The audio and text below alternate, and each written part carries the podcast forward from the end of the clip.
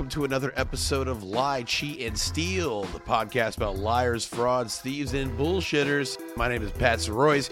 We're a bi monthly podcast. You can also find us on Twitter at LCS Podcast and on TikTok at Lie, Cheat, Steal Podcast. If you like what you hear, please leave us a five star review wherever you're listening to us. And you can also subscribe to our Patreon, where we post two more episodes every month. That's at patreon.com slash lie, cheat, and steal. Anyways, as always, I'm here with my co host, Kath Barbadoro. Kath, how you doing? Hi, Pat. Uh, I'm okay. I'm. Uh, if, if anyone is watching the Zoom feed of this, I'm in a weird place. I'm cat sitting uh, upstate right now, and uh, in the beautiful Hudson Valley, and uh, it's gorgeous up here. It's awesome. The weather's perfect, and within about an hour of getting here, I realized that I am very sick. So Oh, uh, I am like pretty much unable to do any of the stuff that I thought I was going to be able to do uh, while I was up here because I'm uh, I'm dying. So I'm sorry if I seem weird this episode, uh, listeners. It's because I'm dying. So Yeah. this is our last episode. Uh, R.I.P. yeah, yeah, yeah. Kath is normally not dying on our podcast, and that's Typically, I'm I'm not dying. Generally, it's been a big selling point, and I do feel bad that we're letting y'all down. But no, I'm I'm- it sucks that you're like not feeling good up there in uh, in beautiful upstate New York, which I would imagine is glorious this time of year. Yeah, it's amazing. Like I wake up and it's like 68 degrees and then it gets warm during the day. It'd be like perfect weather for like a morning hike and a swim and like all that good stuff. Uh but yeah, I'm just like fucking beat. I'm so tired. Um yeah, we were supposed to record two episodes tonight and I like literally was like I can't do one of mine cuz I don't have enough voice left. So Yeah, man. I'm that- uh, again. I'm letting everybody down. I apologize, but it No, is it no, is pretty up here. If you can make the trip, uh, you should do it. It's a it's a nice place. well, we're here. How are you. Pat? I'm doing good. I worked today. Um, I had to, I had to stop by uh, and run some errands at uh, the favorite uh, bar where all of our friends hang out, and I got I, I saw like a blast from our past. I saw a lot of our old friends, Kat Ramzinski and Trace Holt stop by, and it was just very fun. Wow, Yeah, I got a chance to see them and uh, little mini high school reunion from yeah, yeah, comedy, yeah. uh, like six years ago. yeah, it was cool, man. It was it was cool. We had a good time. So your cat sitting. How, how's the cat?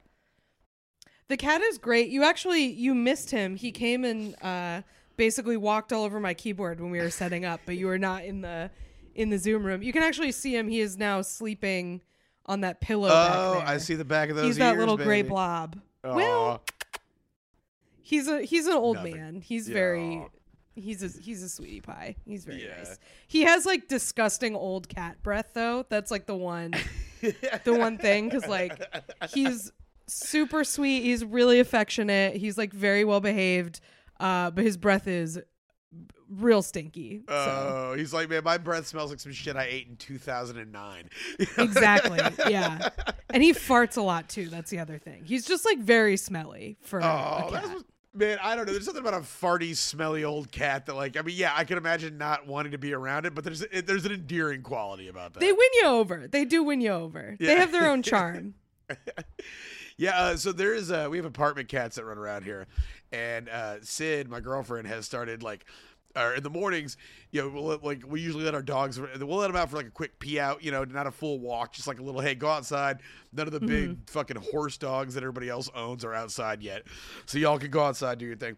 And there's a little uh, apartment cat that started coming around that she started calling Mimo, and he she goes Mimo goes on like a two week rotation.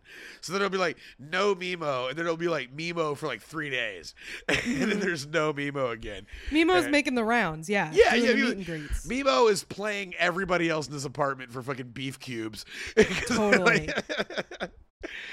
Oh, yeah, that's man. the other thing. That's like the main thing about. So first of all, also, um, technically she's on sabbatical right now, so it's not like a conflict of professional in- interest. But I'm I'm cat sitting for my boss. My like, Oh, so it's like you definitely don't want to fuck up when you're cat sitting for anyone, but you especially don't want to fuck up when it's your boss's cat. So and like we're upstate, so uh there's bears and stuff. So like yeah, you got to keep. I an eye really out. cannot let this cat out. I really like You like I'm not gonna, but I'm just like, man, if the pressure was ever on, it's to not get my boss's cat eaten by a bear. What is your what is your boss's cat's name? Uh, his name is Will. Will. I was, I, Yeah. I was gonna say weekend at Will's, but that's actually not that funny. But like, yeah, if anything happens, you gotta be like, oh no, Will's doing great. Will's Like, great. He's just tired. He's not moving so much. He's got Yeah. sunglasses. He's out by the pool. Yes, there's a party going on, but uh, well, I do I do love a, a, a good old resilient cat. Um, let's see. I, I you know for a little bit of a of, of a segue, I guess I could talk about um, just resilient old things and I, I think a big resilient Okay. old thing in this country is capitalism It's- Sure. yeah it's still kicking and i wanted to talk today Wouldn't say it's thriving, but it is still It's- still staggering onward. It's still alive. Yeah, it's like you know, like like when somebody's drowning, and then you go out to save the drowning victim, and they pull you down too. Like that's what's going on. They're still very much alive. They're fighting for breath, but it's at your expense. Yeah. And that's what's happening today. We're talking about something a little topical. I wanted to talk about. I want to phrase this correctly because uh, I want to talk about Ocean Gate CEO Stockton Rush. Uh, I don't necessarily want to talk about the Titan submersible, although we will. And I is don't. wait, is the company really called Ocean Gate? Yes, Ocean Gate. It was That's like he knew. wild. Yeah. Because I was like, for a description of that scandal, that's not very creative, but it is very on the nose to name your company that and then get into Yeah. your scandal. yeah, yeah. uh, so I believe in the last episode we talked about this, and you were like, "I haven't heard about this." Is that was that correct? Was that you that I talked about? No, we knew about the sub. We talked about the sub. I talked to somebody recently, and they were like, "I have no clue any of this is What? happening." Yeah, I, I I don't know who that was. It's in my mind though. Somebody I was talking to, I was like, "Yeah, you know that goddamn sub," and they're like, uh, "What?" and I was like, Sandwiches? Yeah, yes, yes. Thundercloud? There's- I What's love them. Yeah, yeah, they're so good. No, yeah, we're talking about the Ocean Gate submersible Titan. Sea, Titan uh, is the name of the submersible, but I wanted to focus today's thing on Stockton Rush. Uh, Right. we'll We've get in- talked the tight the the submersible has been discussed. You Yeah. can find lots of info unless you're that one person Pat knows, in which case Yeah. the one person who's like, talk about the submersible more. We're gonna Yeah. talk about we're gonna get into the the company, which is I have don't I do not know a lot about this other than I saw that video and was like, I would not let this guy put me in the ocean. Yeah, but I don't know a whole lot beyond that, so I'm excited. So we will we will we'll cover everything. We'll we'll cover what what is needed to know about submersibles and about the company.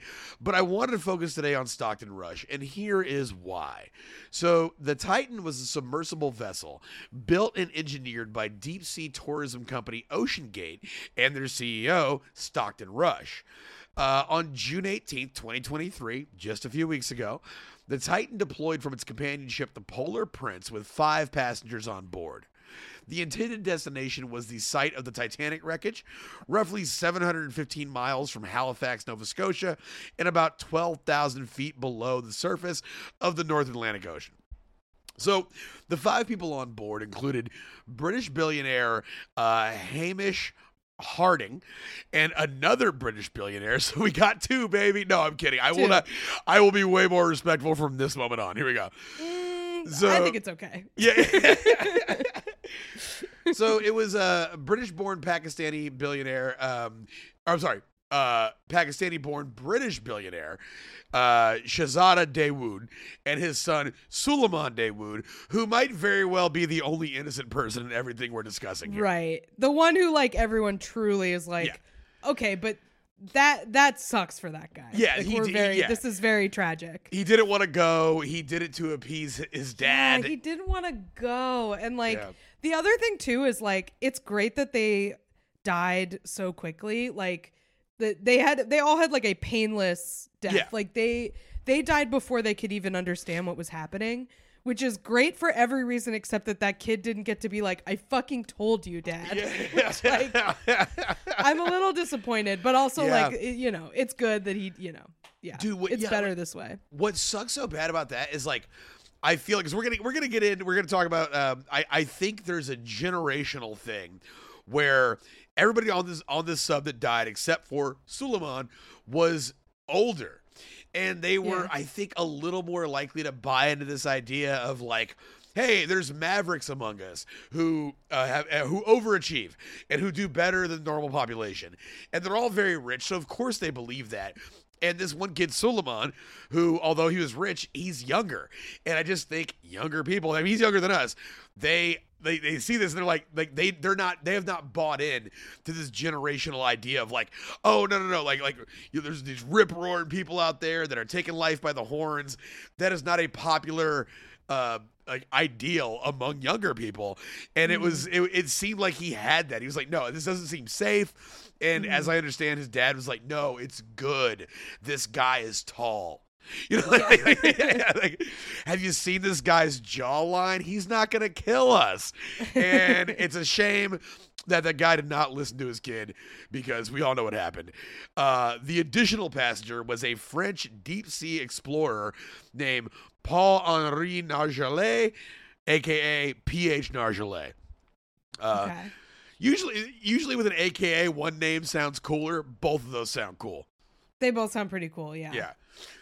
So they so um Paul Henri Nargeolet was a Titanic expert on board through an arrangement with Ocean Gate. So I don't want to say he was an employee, but he was in he was uh you know He was like a sponsored guest of some kind. exactly yeah. And then and then the fifth person was Stockton Rush, right? and the He fifth was person was as well. Stockton Rush himself, the focus of today's episode.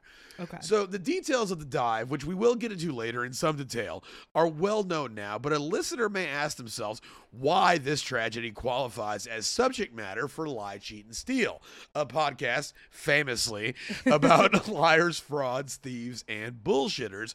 Well, I would put it to you that Ocean Gate CEO Stockton Rush qualifies as at least three, if not all fucking four, of these titles. For at the heart What's of the, the ocean, debatable one? I would say Bullshitter? No, he's a bullshitter. I would say thief. I would say thief. Thief. Yeah. He's totally that's, a thief. That's true. That's He's arguable. completely a liar, and he is certainly a cheat. Thievery may be a little bit of a, a- a- because did he steal? Arguably. Yeah, arguably, but at the very least, he's seventy five percent subject matter. Yeah. And, yeah, and keep yeah. in mind, all you have to do to qualify for this episode is be one of those things. Be one, So technically, right. he's two. He's three hundred percent lie, cheat, and steal. To do the math real quick. He is three hundred percent lie, cheat, and steal material. Yeah, Um, yeah, Gunning for a possible fourth hundred percent. So. a quadruple crown, if you Yeah, will. yeah, the quadru- the only quadruple crown winner we've no, I, I would say a lot of people are quadruple crown winners as far as our subject matter goes. But at the heart of the story of the Ocean Gate submersible implosion, I would say, and this is what I'm putting to you, uh, lies a classic case of investor fraud. Mm. That's all it is.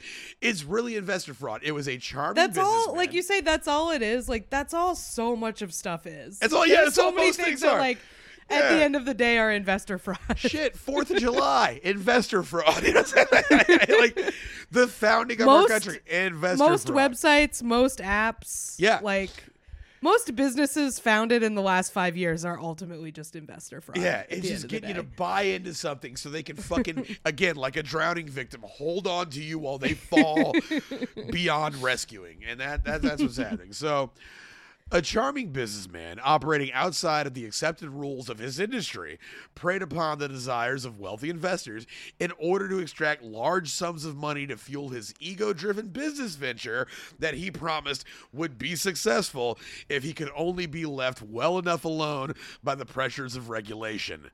Not to mention the pressures of the deep ocean.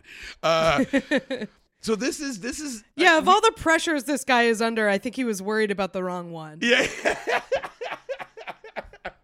Fucking bazinga, Kath. Thank you.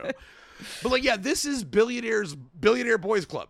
This is Enron. This is FTX. It's Fire Festival. It's Madoff. It's Theranos. It's Yeah. everything else, just dressed up a little differently. It's the same it's that thing. there is just this like I'm uh, Stockton Rush. I'm assuming he is he's American. He is an American. he is, yes, yeah, was he's an American. And like I just feel like there is this idea of like if, if you look the part, which he definitely did, as you said, he was like a square jawed older white Oh yeah, man. Lantern John, Um, a Lantern John pain in the ass. Yeah. like just yeah, And like if you if you present the right facade, there is like such a people are so ready to hear you say that like regulations stifle innovation. Yeah. Like that is uh, uh, like rich people love to take that line and uh, will give a lot of money to people who take that line and Yeah. Ultimately lose it. It seems like. Yeah, and he, and he knew this. That's what we're gonna get into. Is that like he like he believed in himself, and again, and we haven't. It's it's not uncommon for us to cover people who believe in their own scams. Uh, it's it's it could be said that to use the um the casino analogy, he is both stupid and in on it. Yeah. He managed to check both boxes, and I I do have to give him credit for that. But it's like it's like we see this time and time again. A member of the wealthy elite gambles with lives that are not his own, uh, with catastrophic consequences. All the while claiming that they're the only ones in the room who know what's really going on. And so, unfortunately, this it has a lot of new wrapping paper, but it's the same fucking gift. We've all Yeah. seen this before. So, that is why today we will cover the backstory of Ocean Gate as a company, and there will be a focus on their CEO, Stockton Rush. And to do that, we will have to understand a few things about his background. So Okay. let us dive on in. Uh, who is Stockton Rush? That, that that that was my header on this section of the script, but I wanted to share it. Who is Stockton Rush? So, Richard Stockton Rush, a guy that goes by his middle name, always something suspect.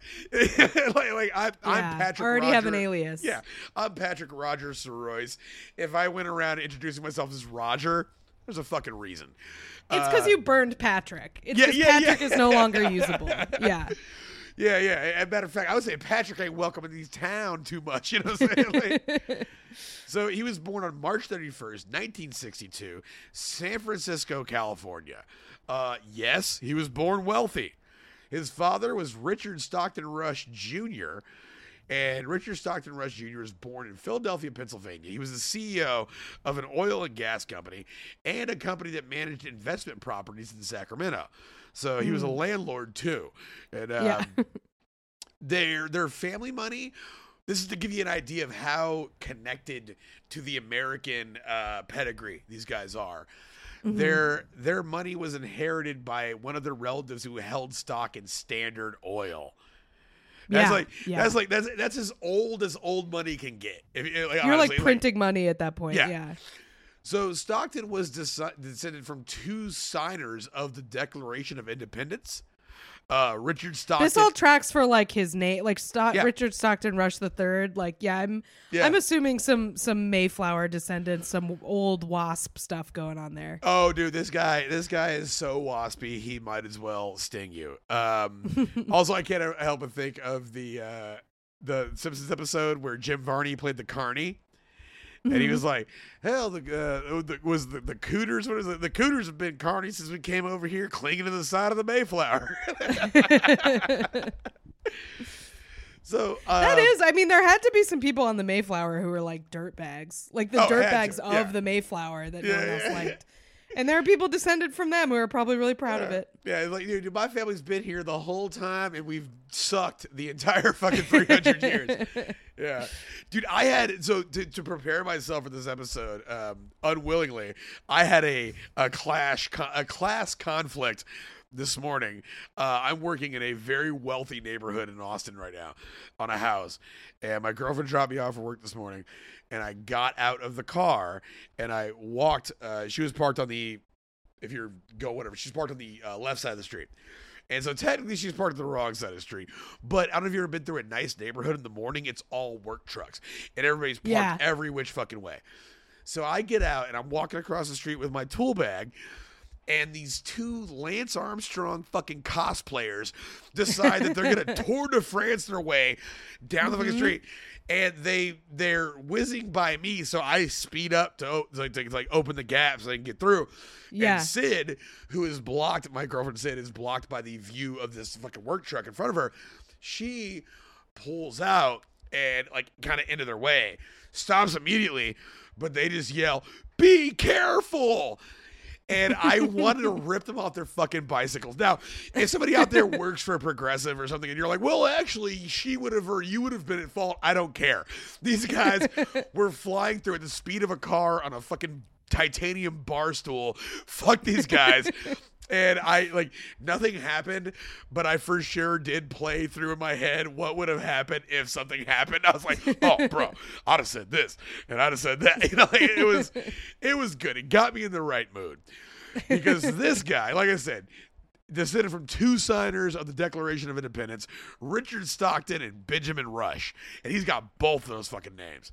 Yeah. So, as a child, he dreamt of becoming an astronaut and becoming the first person on Mars. And he had an interest in aviation and aquatics. So he began scuba diving at age 12 and became a commercial pilot at 18. He was later told that his you can do that when your family owns boats and planes. Yeah, Those yeah, like- things to do. Look, let this 18 year old fly the plane. His, his dad owns nine apartment complexes. so in 1980, he graduated from the Phillips Exeter Academy. In 1984, Oh, that's I know where that is. That's like near where I grew up. Very Oh, word. preppy. Again, very very preppy. Okay. Yeah. Oh, so th- th- this is a side note. Talking about near where you grew up. Uh, I was putting on some uh, some panels today at work, and we had to make uh, these quarter inch little slots between the panels.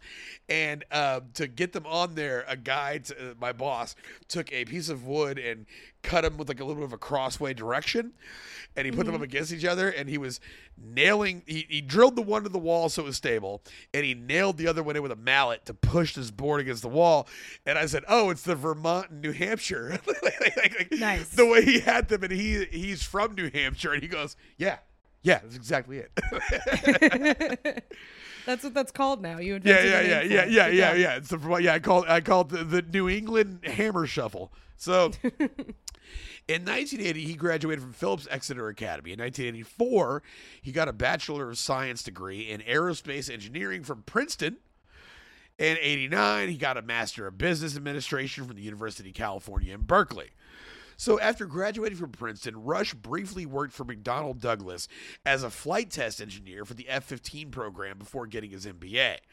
And like like all this is like pretty cool. Now, here's one thing I don't want to get. This dude was not stupid. I mean, he, was- he was Yeah. dumb. He did a lot of dumb shit. I mean, he, he was capable. But like the thing was is that he was this capability was born in a world where he could do no wrong. Like every like, he Right, couldn't, like, he couldn't make a mistake. I think like so I like Phillips Exeter got me thinking about this. So like Phillips Phillips Exeter where he went to high school was not that close to me, but there are a number of extremely preppy uh, very prestigious, very competitive high schools in New Hampshire. One of them is Phillips Ex- Exeter. The other one is St. Paul's, which is in my hometown. And like John Kerry went to St. Paul's. It's like very waspy, Yeah. uh, like old New England money people.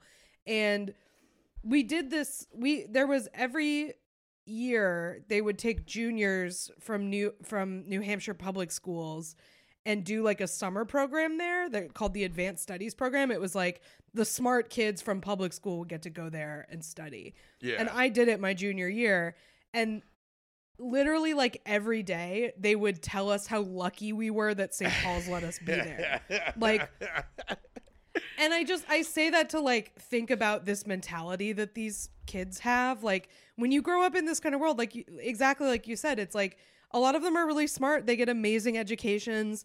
Their their family is like incredibly invested in their learning. Um, but they're always told like you guys are the next generation of leaders. You guys are the the powerful people. You're the elites. And so they they think that they just like know better than everyone else on yeah. earth. Yeah, Like- yeah. That's what he's been told his whole fucking time. Is that yeah, you're, you're yeah, you like like like. Like it, like like it's almost like I don't want to like take any like uh, responsibility off this guy, but it's like, what else would you think about yourself?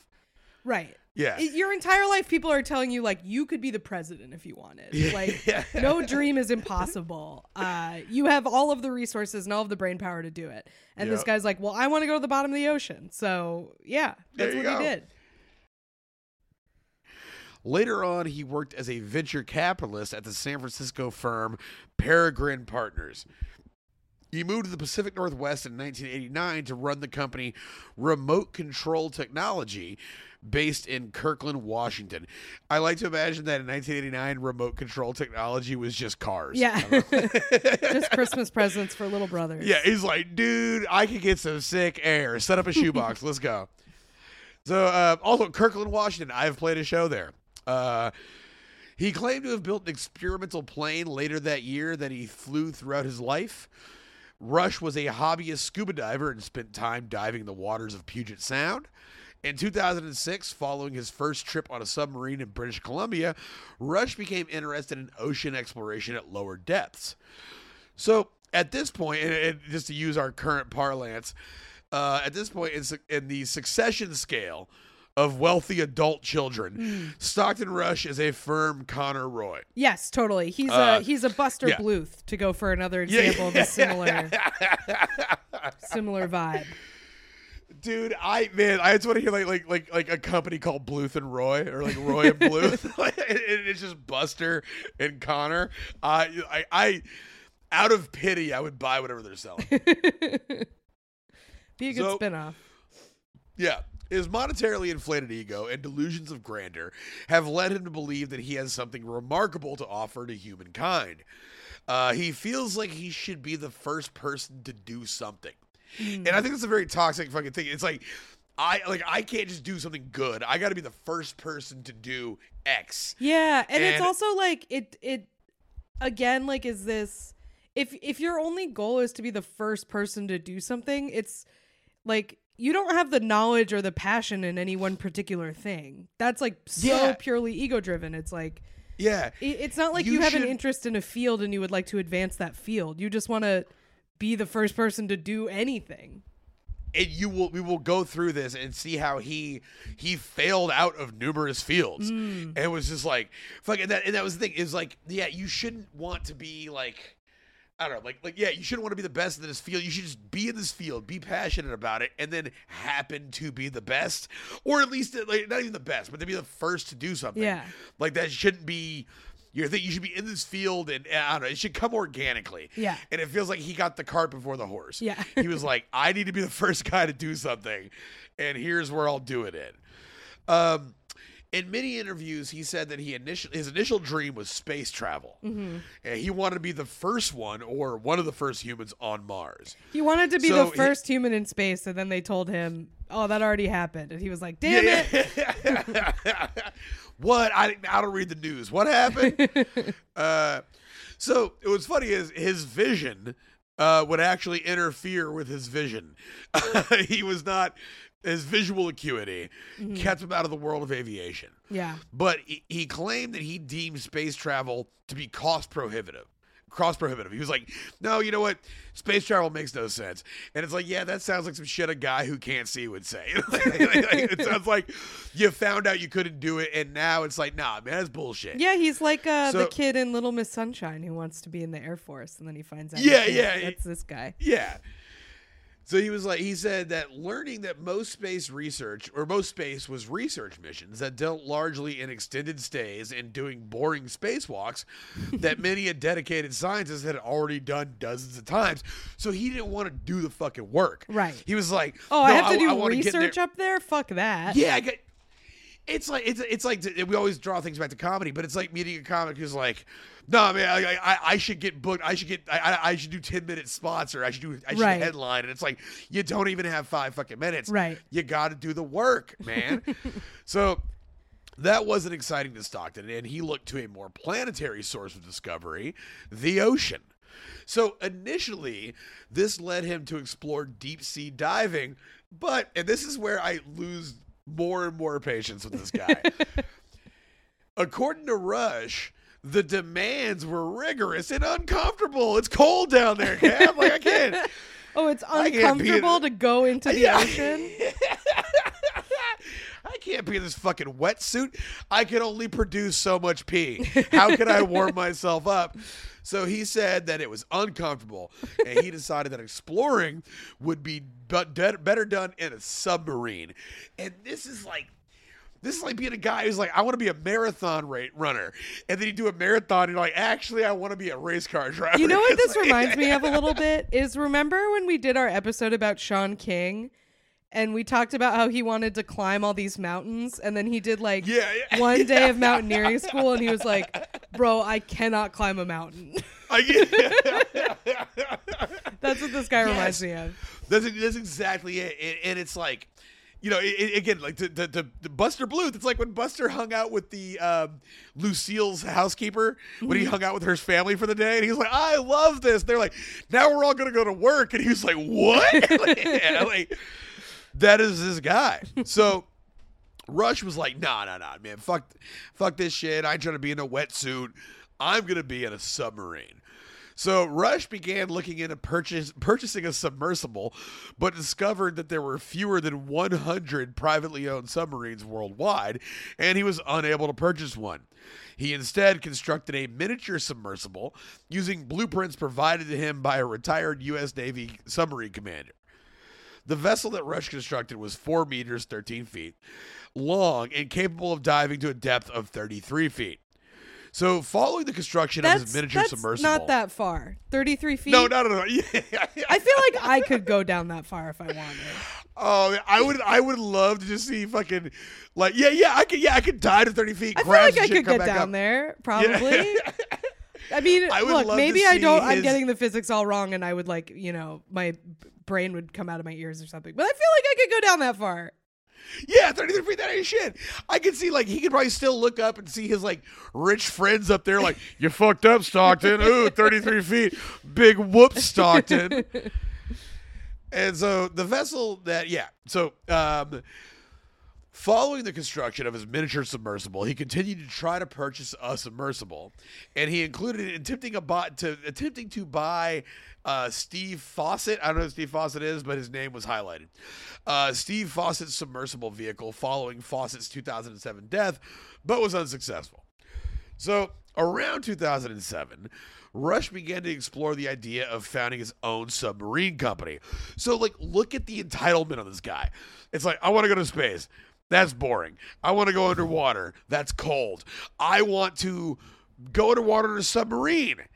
Okay, now I want to f- found my own submarine company. It's like, why do you get to do these things? It's like a guy being like, hey, I want to be an actor. That's difficult. Okay, I'll do stand up. Well, I'm not getting booked. Well, I'll start my own fucking show. Yeah. and I'll book myself.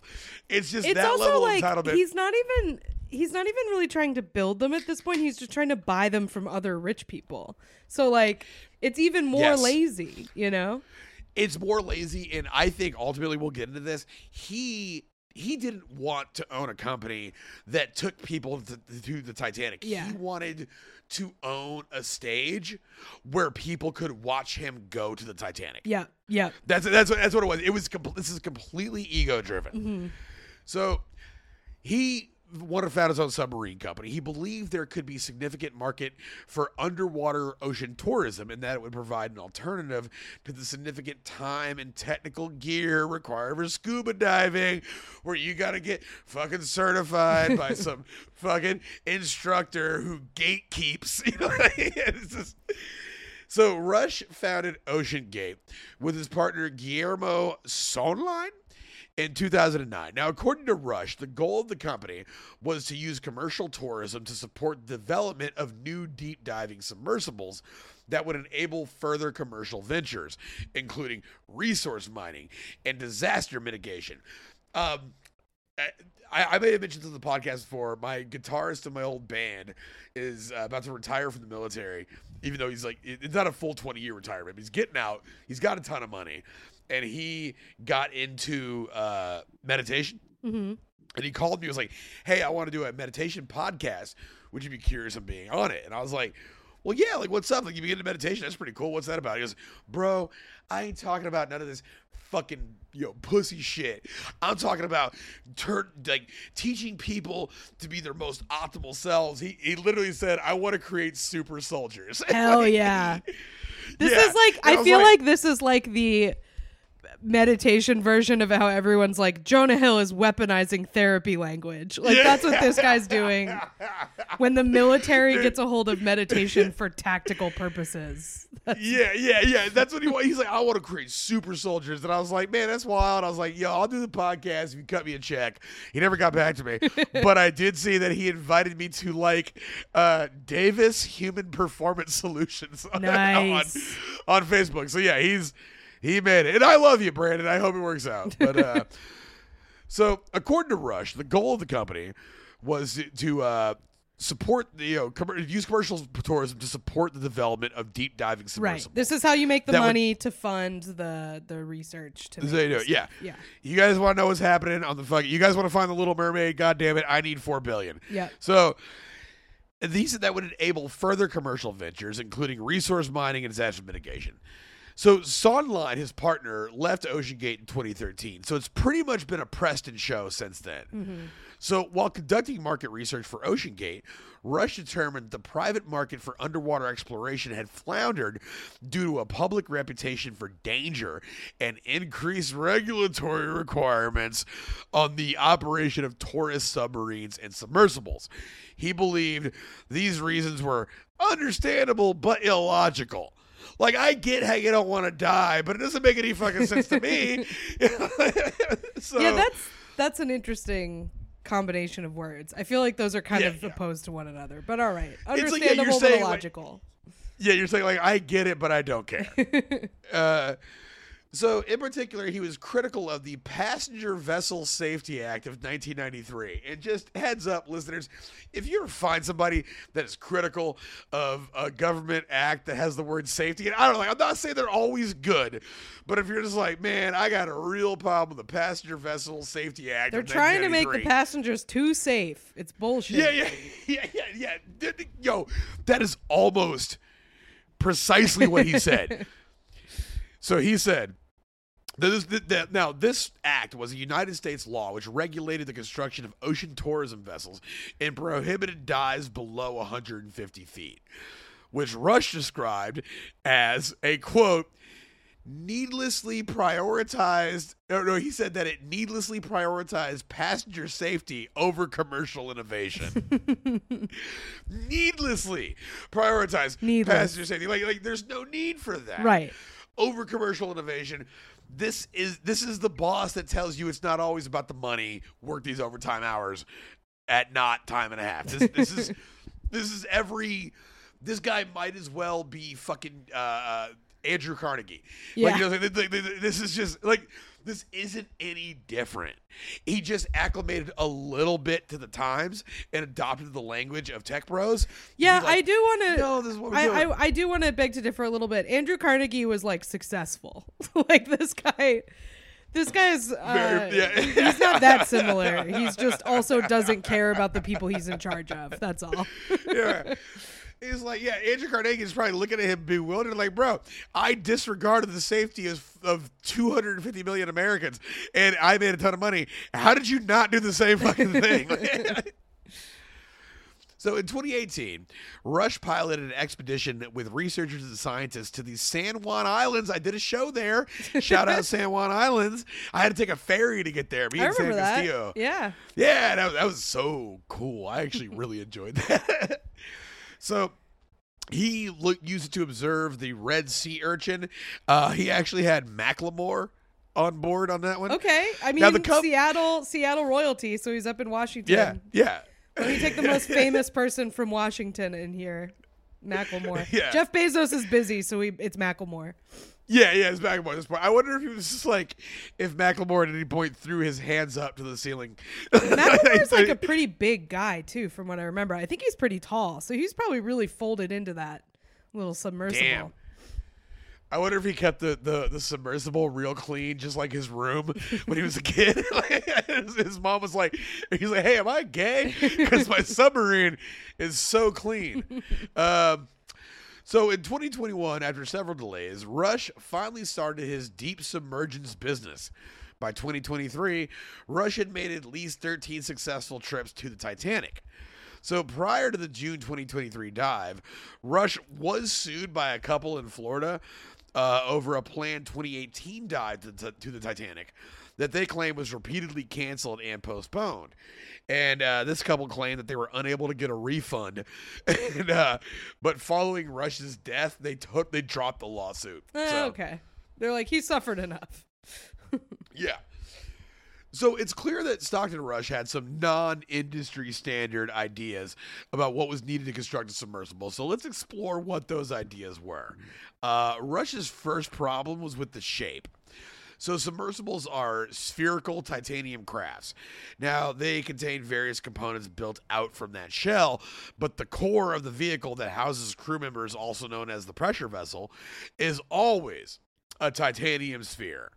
Uh, a sphere evenly distributes pressure by reducing surface area, preventing a weak point from imploding. Yep. Gotta be a little Um, golf ball. I, yeah, and I love how we've known that as a society for thousands of years, and that was still this guy's downfall. like, like, I, I, that's not lost on me. But the drawback of this design, in Rush's eyes, was the maximum occupancy. A spherical submersible vessel allows for a crew of three. What do you do with three people? I, I can't market that's that a shit. that's an awkward social situation. Three Yeah, people. yeah, yeah. Yeah, three's a crowd. We know this. Yeah. You know what I'm saying? So Rush saw this as limiting for commercial exploration. As he said, you needed a pilot, a guide, and as he said, you don't go doing the coolest thing in your life alone. Mhm. You invite your best friend, your son, your daughter, your spouse. Yeah. So a cylinder shaped You do your family reunion down there. You just you do family? Yeah, get the whole fucking fam down here. yeah, let's crush that shit, is what they would say. So, a cylinder shaped craft would allow for five occupants, and it was way more viable for commercial trips. He backed up this assertion, and this is how he said what I just thought was correct. Here is how he verified this. He said, Look, that's much more viable for commercial trips. How would I know this? Well, uh, he backed up this assertion by noting that how the trips made by Ocean Gate in their initial purchased submersibles, they initially purchased submersibles that were made for this shit, um, and they they allowed for a subpar filming of the journey. Yeah. He said "When we did videos in those. They only got like ten to twenty thousand views. What are you gonna do? You take a take a selfie or whatever? This You is know? what happens when you confuse the laws of capitalism with natural laws. Like Yeah, he thinks that like for something to be like, oh well, if it's not commercially viable, then this is the right way to do it. Like of course, of course this is the right way to do it because this will get more hits on YouTube and this will bring Yeah. more more clients to my company. So like this is the right way Yeah. to do it. Like you- they, they act like that this shit. physics, like that that is a Yeah, law in That- the same way that those other laws are laws. An immutable law of nature. Yeah. So their first expedition in a cylinder craft that allowed for a five man team that allowed a videographer and his assistant to produce a high quality video of the journey. Kath, that video fetched a whopping four million views Ah, he was in right. two weeks. He was right. He went viral. Stockton Rush delivered that thrilling news with a huge smile on his face to a crowd gathered to watch him speak at the Seattle Tech Conference in 2022. He was like, guys, we elongated the hall, and I got a videographer there, and we got four million fucking views. And everybody's like, yeah! It was it was it was big news to that crowd. So the second exception Rush took with industry standards was construction materials. So, according to the current understanding of deep sea submersibles, titanium is the only material suitable to construct a pressure vessel. Remember, pressure vessel being where you actually sit. Yeah. So, Stockton believed the same hull density could be achieved with five inch thick carbon fiber. So, titanium sphere versus carbon fiber tube. The list of Different Stockton's things. corner cutting goes on and on. He had a porthole window that was only tested for 12,000 meters, and they took it to 4,000 meters. Uh, he had interior track lighting purchased at a cut rate from Camping World. Don't Um, be getting shit at cut rate when it's going into the bottom Yeah. of the ocean.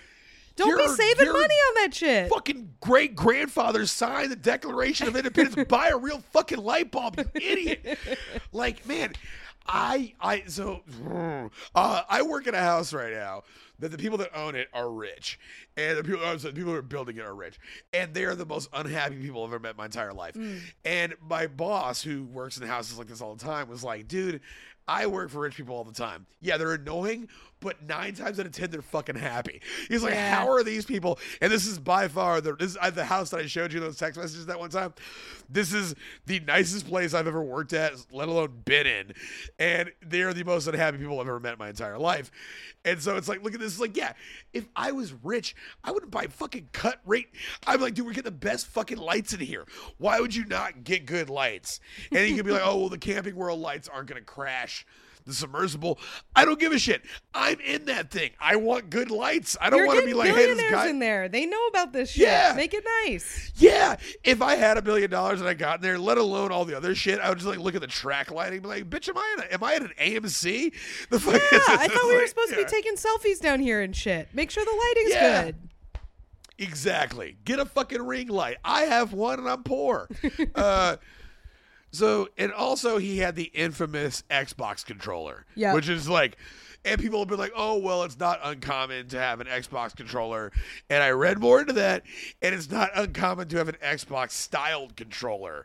Uh, what is uncommon is having a Logitech 4780. Right. like an aftermarket like Yeah, an aftermarket. Bluetooth Well, thing the- that you just connect yeah. to whatever you've got. if yeah. you it- not even if you're a gamer if you're like a, just a, a, a, kid that played video games with his friends and they'd be like hey we're playing a four player game and you got handed the Mad Catz controller you're like ah fuck man Right. Like, it's gonna it's gonna be just- worse. Like if you can't play Mario Party on it well, you're not gonna be able to uh, yeah navigate a submarine with a lot of accuracy.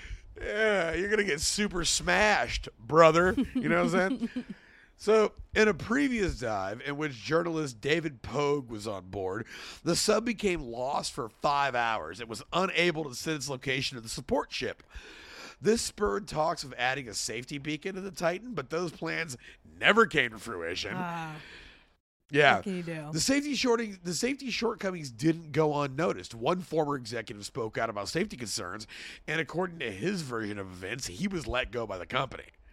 Um, there was a notable voice in deep sea journalism named William J. Broad, and he was approached by Ocean Gate to do a piece on the Titan, but when he looked at it, he declined due to safety concerns. Um, at one point, they conducted pressure tests at a university run lab in Maryland and ended up blowing their sensors out uh, because of how poorly it handled it. Dude. And they had to pay, yeah, they had to pay the college to replace the sensors. The thing Um, is, like, the thing that is so interesting about this, like you said, it's that this guy is stupid and he's in on it. Like, there's all this, all this data, all of these examples of people being like, "This is not safe. Bad things are going to happen." Yep. And it's not only that this guy sent people down there; he went down there. He Yeah. built it, and he knew all this, and he still was like, "Yep, it'll be fine." And that was such a selling point. Everybody, like, like the people who bought the cool, we'll get it. Some people were like, "Hey, this fucking sucks. I'm not going down there." But like the people who did were like, "He says it's okay. Like he's Right. he's down there with us. Right. Why would a guy put his his life on the line?" So. At one point, the entire deep sea exploration industry reached out to him in an open letter, uh, urging him to get the Titan certified. Wow. They're like, get this shit certified international safety standards because they knew that it was going to eventually start messing with their shit. Right. Because they, they were like, look, dude, like like we do this shit. Your your little fucking trinket box here is gonna fuck up our whole game. Right. It's like the mob almost being like, hey, you got to get your shit together because you're gonna draw light on us. Right. Well, And it's so- yeah, it's I mean if this I and I'm sure it's already affecting them like people probably aren't going to Yeah. want to give them grant money like the Yeah. whole industry of it is is tainted by this for sure. They're gonna have to redirect so much of their available funding into reassuring people that they're not them. Yeah. Yeah. Yeah. So the glaring safety flaws with not just the Titan's construction, but with Ocean Gate's inattentiveness to these flaws are numerous, but it's not what makes this a scam. The scam would be, and here's where it- gets into it, is the million dollars, millions of dollars that Stockton Rush personally raised from investors and the additional fortunes of paying customers, knowing full well he had a product that wasn't safe. Yeah. He knew this. He knew these concerns. So, since its founding in 2009, Stockton courted his wealthy friends and associates for many an investment or straight up donation, and in some cases, just cut rate ticket prices to raise funds. Mm. And it should be noted that he also dumped a large amount of his own money into this as well. So he scammed himself, so which which many might call the greatest scam of all. um, Stockton Rush often talked about how world governments monopolized access to the deep sea through stifling regulations, and as a result, there were only, and I, I guess at this point are still only, 10 vehicles on Earth capable of going 4,000 feet down. And he said he wanted to increase privatized access to the deep, and he needed a lot of money to do that. So, first things first, the skirt regulations raise capital. They based the company in the Bahamas. And I look, I got nothing against Bahamian culture, but the, the if you if a company's based in the Bahamas, it's there for a reason. It's there because they don't want to be governed by any sort of like, you know, stifling regulations. Yeah. Is Uh, there is do you have anything cuz I think I remember reading that like it is actually not legal to go to the Titanic. like I think it, I haven't heard that, but I Yeah, can see I- that. Why would it be? I think it might I think there might be some laws about it. I mean, it's one of those things where it's like There well no one can get up. there, so it's like weird Yeah. to but I think it is like like he's saying, I think it is owned by some government or something. Like it's not I do believe that the uh, that that might be true because there was a lot of references and a lot of talk about um, uh, international law or international waters. Yeah. How like you can say, "Hey, the Titanic is off limits," but at the end of the day, it's still an international. They don't have jurisdiction to like Yeah, apprehend you and or a, whatever. a lot of the Ocean Gate shit fell under the fact they're in international got waters. it. Got it. Um, at, like at some point, I would recommend going and reading the uh, the uh, the waiver that everybody had to sign. Mhm. It mentions death like t- a dozen times on the first page, but it talks about how far away they are from everything, how nobody Yeah. can get to us, and like it's like yeah, it's, they're they're doing that for a fucking reason, you know. So there was one investor. His name was Aaron Newman, and he became an investor after paying 250 grand for a ride of the Titanic. So he took a ride down there. He did the whole thing. He came back in one piece. And then he he invested what he called a quote small amount of cash, but I can't imagine what a guy paying 250 Right. grand for a fucking uh, submarine ride considers a small amount of Right. cash. Right. Yeah. No idea. Yeah, and he, he he did it knowing full well that he would quote never get a dime back from doing this. Mm-hmm. He said the company was not making cash. This was definitely a money hole for anyone that was involved. And the company wasn't strapped for cash. Based on reported investments over the years, Ocean Gate had received a number of investments, including an $18.1 million investment in 2020 to expand its submersible fleet and it filed with the U.S. Securities and Exchange Commission. Uh, and the funding sources for this is- investment were unclear. Rush said it was 100% insiders, so it's just people cutting personal checks. Um, previous SEC filings outline investments of 5 million in 2019, 5.1 million in 2017, 5 million in 2016, 5 million in 2015, 10 million in 2013 and 3 million in 2012. So like you know right there you're looking at fucking the like it's uh what is it? Like 27 million dollars in you know 7 years. That's a, that's an investment scam. He's telling people I got this thing, yeah, come on in on it.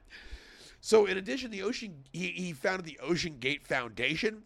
It was their nonprofit wing, and it had raised. That's how you know it's a scam. That it Yeah, has a yeah. nonprofit wing that like doesn't make any sense. Yeah, why would you need a nonprofit? Yeah, yeah. You know what I when I think of the, the deep sea, I think of nonprofit. Well, it's like if you Uh, want to do like a research thing, like you you could have a nonprofit about like deep sea research or something, but then you'd have to get your shit certified, which he doesn't do. Yep. So I don't know how that. Yeah.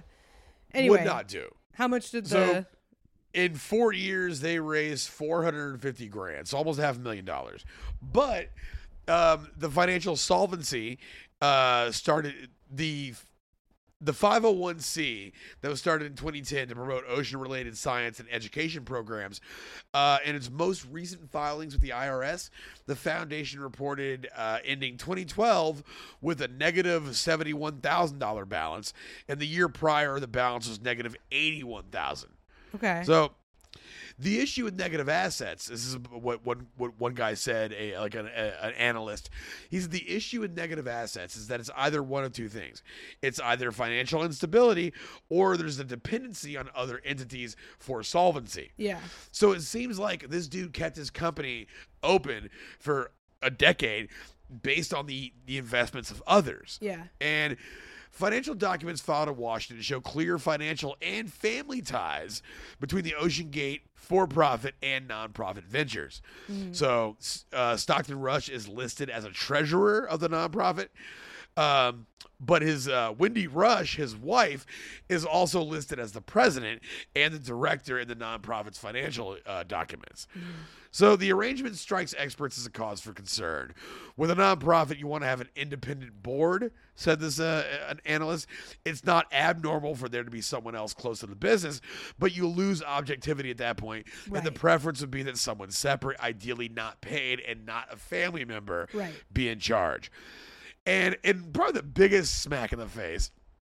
In 2020, Ocean Gate took a, took out a four hundred and forty seven thousand dollar PPP loan. Of course. So yeah, yeah, yeah, yeah. God, wouldn't be one of these stories without a PPP loan. Yeah, yeah, man, dude. Uh, and also, hey, but, but don't sweat.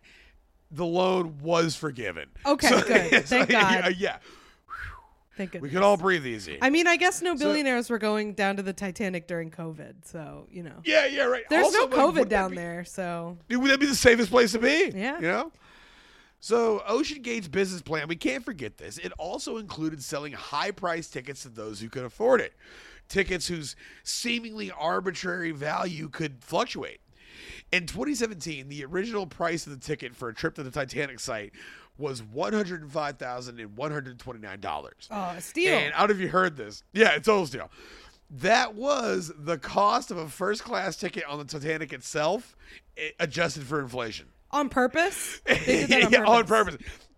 Totally no purposeful. sense of irony. These people. Yeah, yeah, Zero yeah. irony. This is like also this dude's wife was descended from the most wealthy passengers on board the Titanic. Yeah, you've heard this this tidbit. Yeah. No, I didn't They- know that. It just like makes perfect sense. Oh yeah, yeah. So his wife, her great grandparents or great great grandparents. I uh, don't get you know don't get me bogged down in that. But they were the passengers that are depicted in the movie as those rich people just laying down in bed. Yeah. That is her. That is her fucking. That yeah. That's her ancestors, and they were the ones that gave up their seat. On the, the reason they died, the thing was they gave up their seat so younger people could just get off the boat. Mm. They're like, yeah, like, like we lived a full life. We're good, and God, you know. I- I, I swear, billionaires used to like almost embrace dying, and I, wish don't they'd look. I wish true. they'd look back into that. I don't, yeah, maybe I'm wrong with that. Yeah, you're right. I probably I'm romanticizing there, but so uh, there was a father and son team that uh, it was it was it was a guy. He was an investor. He met with Stockton Rush over drinks.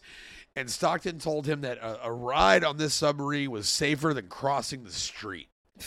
And this is a guy who famously said, if you don't want to do anything unsafe, don't get out of your fucking bed. Yeah. He didn't say fucking, but he said that. You know what I'm saying? Like, don't That's get out of your meant, fucking yeah. bed.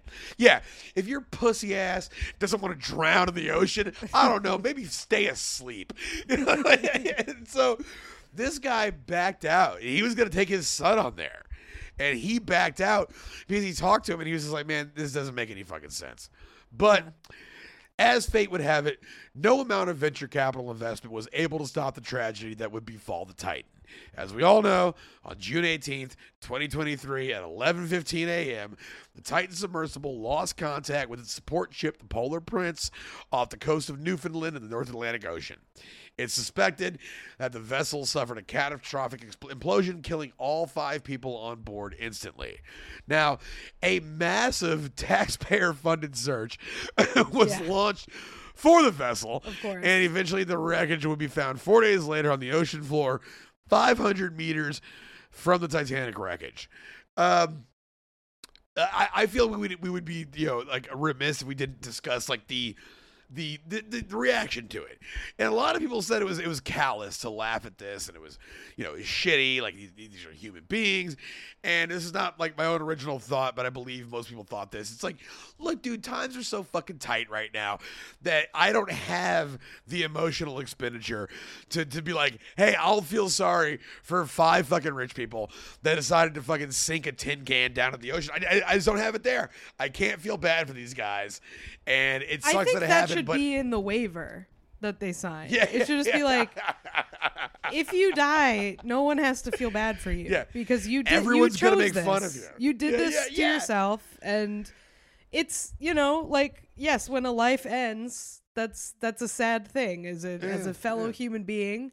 But like, yeah, they fucking knew that was a possibility. like, it, it, it, I feel like if you die in a really, really crazy way, you got to understand that people are going to uh, remark upon it. And if Yeah. you die doing something stupid, I mean, nobody's nobody's going to bat for the Darwin Awards. Like, why do we have to feel bad Yeah. for these people? You know, this is a Darwin Award to me. It's the same shit. Yes, it's a little dark, but we're allowed to laugh at it. Yeah, we're allowed to laugh at it because, like, yeah, like you made your bed, now go drown in it. Yes, You know? exactly. I, I can't fucking, I can't be here. I like, dude, like I've, you know, as all of us, I, I would, I would say, as most people listening have in the last year or two, I've been worried about what I'm gonna do to make rent. You know, what I'm saying? Like, I can't, I can't sit here and be like. You know, oh, like, like, like, as a guy who, like, I, I have to work every day, and if I don't work one day, I, I, like, I feel that. You know what I'm saying? Yeah. Like, I feel that clench and by the end of the week. And like I can't sit here and be like, damn, it sucks those guys that paid 250 Right. grand. To do this. Yeah, yeah, I, I can't feel sorry for them. And I would say it's on them or their contemporaries for creating an environment where I feel so fucking an, like Yeah. animus towards them. I feel such animus towards them because like, no, fuck off. I didn't like I yeah, I, I didn't do that. I I limit myself every day. I, I don't do so many things that I want to fucking do because I know that it will ruin me. You know what I'm saying? Like, hey, I want to get blind drunk. I want to get back on drugs. Whatever the case may be, I don't do it because I know that that will ruin my fucking life. And these guys were just like, hey, I want to travel 4,000 feet below the ocean. And there was no, nothing in their life telling them they didn't need to do that. And they did it anyways. And I'm sorry, but I'm not in a position where I can feel sorry for them. I if, if you are related a- to them and you love them, by all means. But I, I can't do it personally. Yeah. I think there's a thing where like um when you're wealthy and I I was tweeting about this cuz I I think it's an American thing too.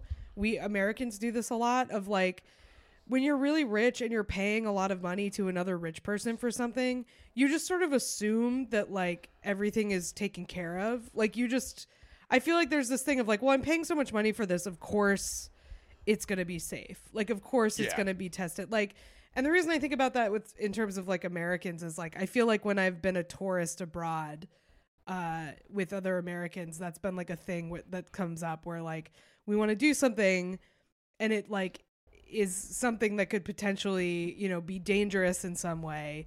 And they're like, "Well, we wouldn't be able to pay for it if it wasn't dangerous." It's like Yeah, that's yeah. not there's no like secret force field protecting you. Like Yeah, yeah, made of money or made of whiteness or made of uh, your American passport or whatever. It's like bad things can still happen to you. Like it doesn't. yeah.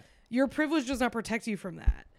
So Yeah. I don't know. I- I'm probably saw- not saying this clearly because I'm like delirious on cold medicine. But I totally got what you're saying. I I worked retail. Uh, I worked I worked cell phone retail in the three years the iPhone came out at AT and T.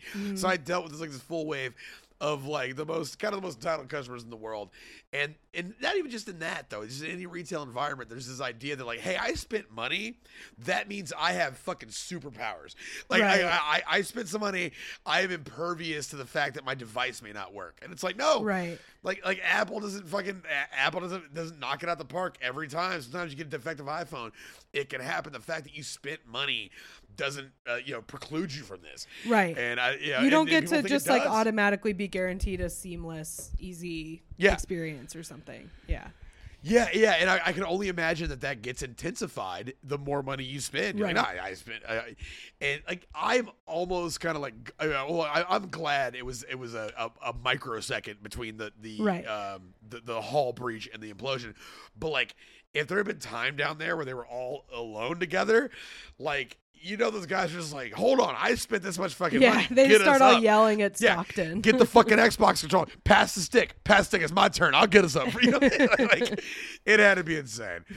Um, now uh, the ability to sue. Um, there are lawyers very hungrily looking into can they skirt the rules of this uh, of, of this waiver, and the general consensus seems to be there probably might be some recourse because you can say all you can say all day like hey you're legally wavered from xyz but if you're being criminally negligent it an argument can be made that the that that that um that initial acknowledgement is null and void Mhm, so mhm. that can happen. Uh, but yeah, other than that, uh, yeah, possible. You know, it's just it's it's kind of a we're seeing it happen all the time in our society. People are given free reign uh, financially, and they're they're ruining it because they think that they have this like this immunity to the consequences of their actions, and they somebody don't. somebody was tweeting about how they were like i uh i totally believe this whole thing because i was a lifeguard in nantucket which is like there are lots of sharks and it's it's a very very wealthy place and there are lots of sharks. And there would be times where you would have to like as a lifeguard clear everybody out of the water because there'd be a shark and Yeah. uh and rich people would go no no no i'm gonna go swimming i'm going swimming now." Yeah, yeah, I'm good. and like it's just this like no the shark won't eat me i'm rich like yeah, yeah. it, it, it- it's very i think we will see more and more of this as climate change becomes more dire is people just thinking that they can buy their way out of nature's laws and you can't you can't you No. cannot buy your way out of the physics of the deep ocean you cannot buy your way out of a shark wanting to eat you like it's just yeah, yeah. it is what it is Yeah, dude, like, like I'm all about eat the rich, but let me tell you, sharks are all about just eat us. Yeah. they, they don't give a they fuck. do not have Like, class the- consciousness they're the- just yeah, the forces of nature don't give a shit who you are, what you paid. Yeah, you can't. You can't flash your ticket stub to a shark and he's Right. like, oh. uh, yeah, dude. It's, it's so funny you brought that up because uh, at my apartment complex last night they showed uh, Jaws at the pool. hell yeah Yeah, we all went out there. We got little fucking floaties and we watched Jaws, and That's it was fun as shit. yeah, it was a good time. Uh, no one got eaten. yeah Uh, but yeah, yeah, that is the story of again not OceanGate, but the story of Stockton Rush, OceanGate CEO. Uh, worth it? No, None no, of it. not at all. None of it's worth it. Yeah, Just none be a rich none of it's guy. worth it. Enjoy your money. Yeah. Dude, I'll tell you, I see, like I said, like I said with that one house where like I see people all the time just being rich and unhappy. And I'm like, dude, just give it to me. I will figure it out. I if you want to be promise I will be so happy. I will. yeah. If all you want to be is unhappy, come here. Like, stay, like, like, yeah, like, like, come on, come on down. You can be as unhappy as you want here. I'll take over the fucking reins of your empire, and you can be unhappy here, and I'll be happy there. Yeah. Uh, yeah, that is, that is that. Uh, so let's see. Yeah, thanks for tuning in. If this is the first time you're ever hearing this, we do have a Patreon. It's patreon.com slash lie, cheat, and steal. We do two more episodes a month. You can check us out wherever podcasts are streamed, uh, and we do two episodes every month there as well. We are on Twitter at LCS Podcast, and we're on TikTok at Lie, Cheat, Steal Podcast. Uh, that being said, my name is Pat Soroyce. I'm no longer on Twitter I, uh, for now. I might get back, but uh, I'm on Instagram at Peasy. That's P E E Z Y T X. And also, I have a surprise tour happening this week. I didn't know it was going to happen. And I'm going to be in South Carolina and Georgia and Alabama on the 13th, 14th, and 15th. So check on my page and look for those particulars, and you can come out and see me. Uh, Kath, you got anything for us? Yeah, um, I have a taping in New York City uh, at the Turks Inn, uh, July thirty first. Girl, get 'em. So come to that. Um, or no, it's called the Sultan's the Sultan Room at Turks Inn. So it's at the Sultan Room.